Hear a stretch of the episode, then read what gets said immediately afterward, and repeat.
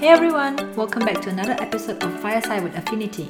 In this episode, we are going to talk about partner visa. As plain as the name of the visa, this visa is for those who are married or in a de facto relationship. It is exciting to be able to stay in Australia with your loved one. And I hope that you'll find this episode helpful. Let's jump right in. Hey Bin, how are you? I'm good. It's it's been busy, uh, but I'm I'm happy to be back uh, to to see what we're going to discuss today. Great. So what have you been up to? Because you mentioned that you're busy.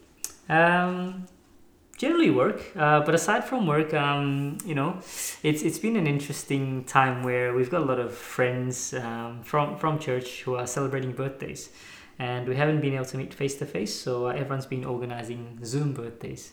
So that's that's been quite quite interesting. Hmm. Wow. What do you guys do on the Zoom? Uh, we, we each cook a meal. Uh, we bring it before the, the, the computer screen and we eat in front of each other. Um, and then we, we tend to, to, to uh, play games. Um, obviously, there's no birthday cake. It, it's a bit hard to have a birthday cake. Yeah. Yeah. Wow. I guess like it's still something fun, isn't it? Like to be able to play games on Zoom. It, it, I mean, it's a good substitute, um, but hopefully, you know, when uh, when a lot of the restrictions are lifted and we can gather in larger crowds, uh, we'll, we'll do a proper celebration, or at least we'll, we'll buy a cake and, and celebrate for all those people who missed out on that. Yeah. Good. Um. So I guess like today we're just gonna talk about, I guess a visa that has been around for some time, um, which is the partner visa. And so maybe you can give us an overview of uh, the partner visa program. With the prospective marriage visa, which you know they're part of the same family, but yet they're quite different in who can apply for them. Okay, so what's the difference between the two? So, prospective marriage is generally for those who are engaged or looking to get married. Mm. Um, you know, you, you they're probably not at the stage where they can call themselves de facto, Yeah. uh, and and because they're not married, obviously they they're not husband and wife. Yep. Okay, so obviously the partner visa is more for someone who has uh, been how is already married. What about like a long term relationship? Is that considered as um, partner visa or prospective marriage? Well, it depends on what you define as a long term relationship because there are many people who probably have dated for years and have never lived together uh, and who probably call themselves boyfriend girlfriend and, and that's it. you know? Yeah. Um, but then there are people who may have lived together for you know three four years. Yeah. Uh, lived in the same house and they would say that they're like a married couple. They just you know maybe have no desire to have a wedding or don't see the point in having a marriage certificate. Mm-hmm. So they will still be considered um, as partner. Yeah, they. I mean, if they are indeed de facto, then they would go under the partner visa stream. Mm-hmm. Yeah, I see. And I've heard that partner visa is the most straightforward way for someone to become permanent resident in Australia. Is it true? In in some ways, yes. Um, in that, if you are in a genuine uh, relationship, um, you know, and you're not seeing anyone else, you Mm. see each other exclusively, then yes, uh, if you can provide all the evidence that you're in a relationship, then it can be a straightforward pathway. What makes it difficult is that the processing time is so long for these visas. You know, it can take up to two years to, to Mm. get be granted these visas, and also the fact that you have first stage and second stage. You know, you have to go through two different stages of applications, makes it challenging. If your relationship is extremely strong, um, then I would say, yeah, this is very straightforward. But what we often see sometimes is, you know, once you've lodged a partner visa, somewhere within that two years, people have a change of heart, people fall out of love, uh, and that's when the whole application can fall apart. Mm-hmm. I guess before we go on to talking about the whole application process, just want to like go back a little bit. Like, um, how long do you have to be in a relationship before you can apply? Now, with married couples, there there isn't a prescribed timeline. Mm-hmm. So, for example, if I met someone uh, today and two months later we decide to get married, and we can show proof that it was a genuine marriage, not one that was put together for the purposes of a visa, then yes, you know, that would work. Uh, for a de facto relationship, generally what immigration would like to see is that you've, you've been living together for 12 months. However, um, that is not always the case. You, you, you don't have to live together for 12 months. Mm. There, there are other solutions that, that are still within the law, uh, still permitted. Um, for example, one of those is a registered relationship certificate, which you can apply for. Not all states in Australia recognize this particular uh, registered relationship status, but in the states that do recognize it, you don't need to live together for 12 months if you have this certificate. Yeah. So that certificate, any anyone can apply. Technically, yes, but each state has its own requirements. Mm-hmm. Um, we primarily deal with the ones in New South Wales so far. Mm-hmm. Yeah. Okay, that's good. And how do you prove that you are in a genuine relationship? So the, you know, each I I think each relationship is unique, um, but each un- each relationship will follow a very similar um, structure or pattern in some ways. So, for example, you know, if you're in a genuine relationship, then there are things that you will end up doing. Um, you will end up opening up a joint bank account. You will talk to each other quite frequently. Uh, if you live together, then you know you will share the um, expenses Mm. uh, in your household. Um, also, there's a certain degree of how well you know each other, right? On top of all of that, there is something called a relationship um, statement that you're meant to make as part of your uh, visa application. And if you think about it as, you know, it's similar like building a house. You've got your foundation, which is your relationship, Mm-hmm. and then you've got, you know, if you want your four pillars, right, which hold up the house Mm-hmm. or, or the roof, right? And these four areas that you must cover off and must convince immigration is that there is an interaction between your finances. Mm-hmm. Um, you have an idea or um, you can describe what living together looks like Yeah. um, your friends, families, close circle know about your relationship and acknowledge it. Mm. And also, you know, what does your commitment look like to one another? Are you in it for the long term? Mm-hmm. Uh, one of the most effective ways that we find that people do that is through something like a will, Mm-hmm. right? But obviously, not everyone has assets. So, what do you do? If you've been working for a while, then listing someone as a um, beneficiary on a superannuation fund is, is quite good. Now, I'm, I'm not suggesting that everyone should suddenly go and do that, but these are just examples of what a commitment looks like. Yeah. Yeah. I guess that's more for peop- uh, couples who are living together. What about for like long-term committed couple, but they're separated by distance? I mean, the only difference I would see is sometimes you may not be able to open a joint bank account, Mm. depending on on the uh, country you're in, um, depending on your on the bank that you want to open it with. Mm. Um, and the other thing that you won't be able to do is obviously live together. But again, uh, living together is not a strict requirement, or at least living together for twelve months is not a strict requirement. There there are ways around it that are acceptable. Mm-hmm. Yeah. That's good to know.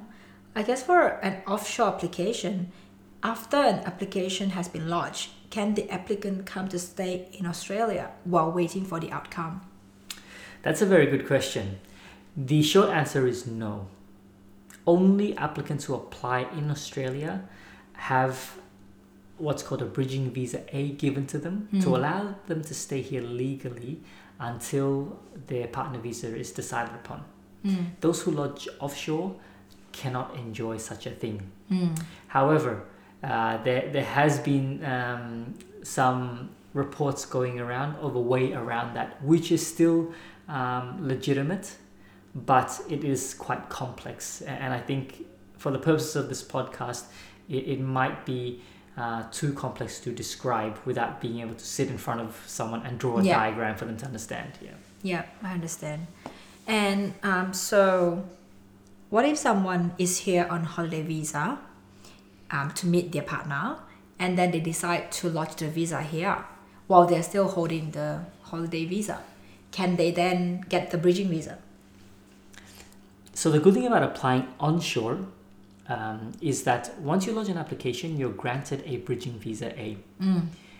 The bridging visa A is granted, but it's what we call inactive. So it stays in the background until your working holiday visa or whatever visa you're holding right now expires. Mm. Once that expires, your bridging visa A automatically becomes active and you go on to that bridging visa A and you need to abide by all the conditions on that bridging visa A. Yeah.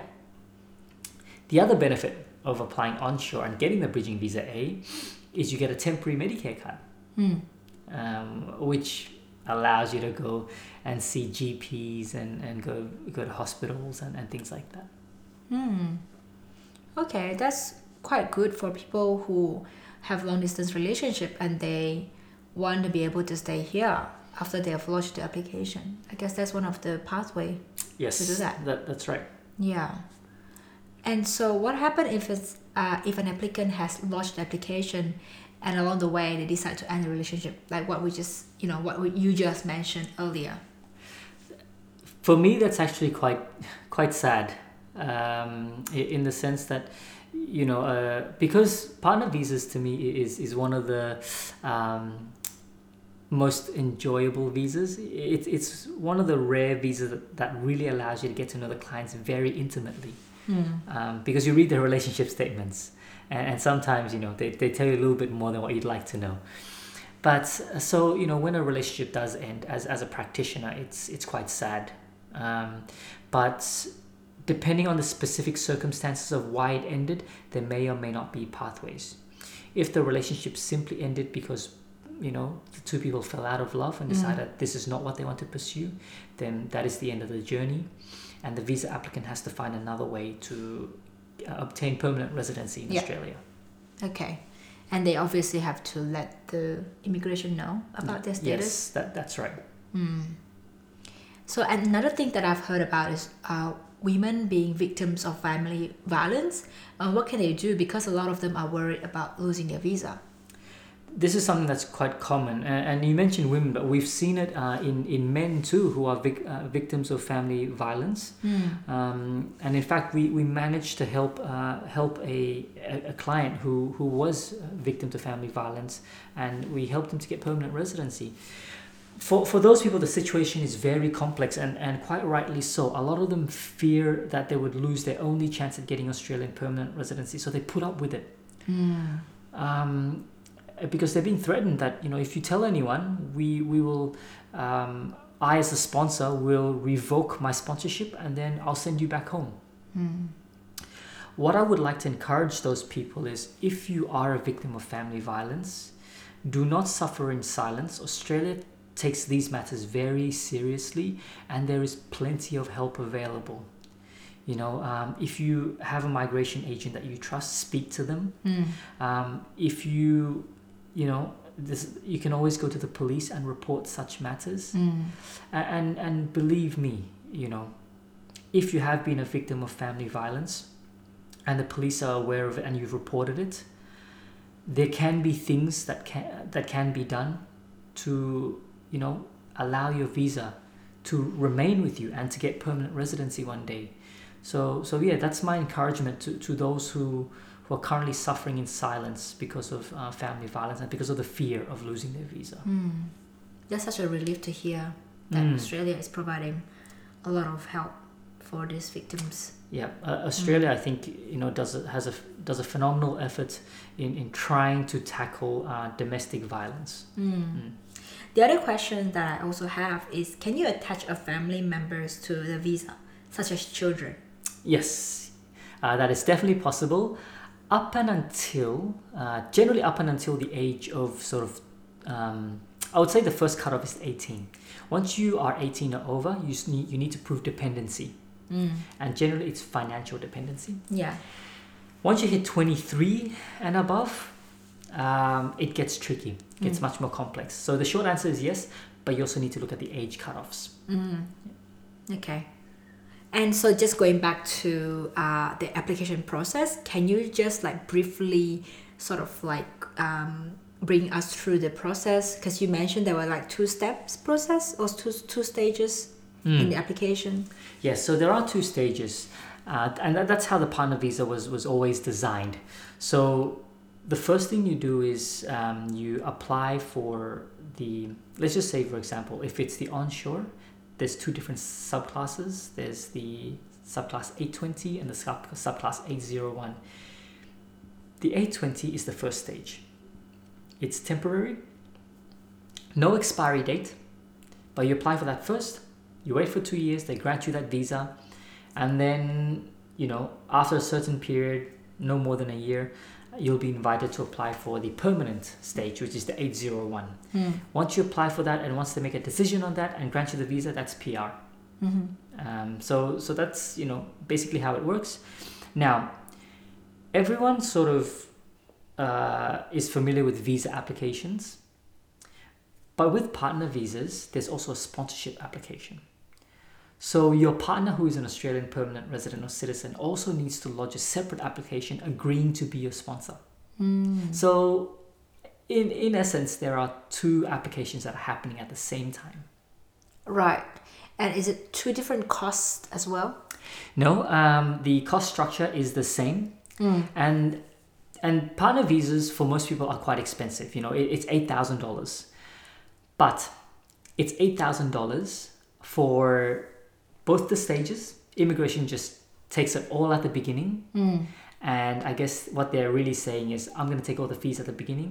I'm going to make it your responsibility to ensure that you get to the very end. Yeah. right. So really, if you want to see see it as 4,000, 4,000. Yeah. And within each 4,000, there are two applications. Yeah. So um, it is expensive, but you know, if you see it as uh, two different stages, then it's not too bad the fee. Mm. But it's only, for example, for people who end their relationship, um, are they able to get refund? Let's say like they were on the first stage, but they're not entering the second stage yet. Unfortunately, not. Yeah, unfortunately, the, the fees cannot be refunded Yeah. in, in that stage. I see. Okay. So I guess to end our chat for today, can you give us some tips uh, for people who are looking to apply for this type of visa? Uh, for people who are who are looking to apply on their on their own, um, or uh, I guess you know even for people who who are go- going to be using an agent, I would say really do your research. Um, there is a lot of good information out there. There are a lot of great forums with people who have uh, been through the process before. Um, speak to them. The paperwork is one aspect of it, but also understanding, you know, psychologically uh, the emotions that you go through throughout the, the two year waiting period. Uh, for some people, it, it really can be a, a time where anxiety is really high, and that puts extra stress on the on the relationship. So I would say, you know, go and speak to people who have done it before to, to understand the mental side of it. Yeah. Um, paper side of it can always be handled. It's the mental side that you need to work through. You know, Yeah. Not knowing, are they going to grant it? Are they going to reject it? Yeah. You know, what are they thinking? Yeah. Yeah. The the other thing I would encourage is a lot of people lodge an application and then they go, "Oh, job done," mm. right?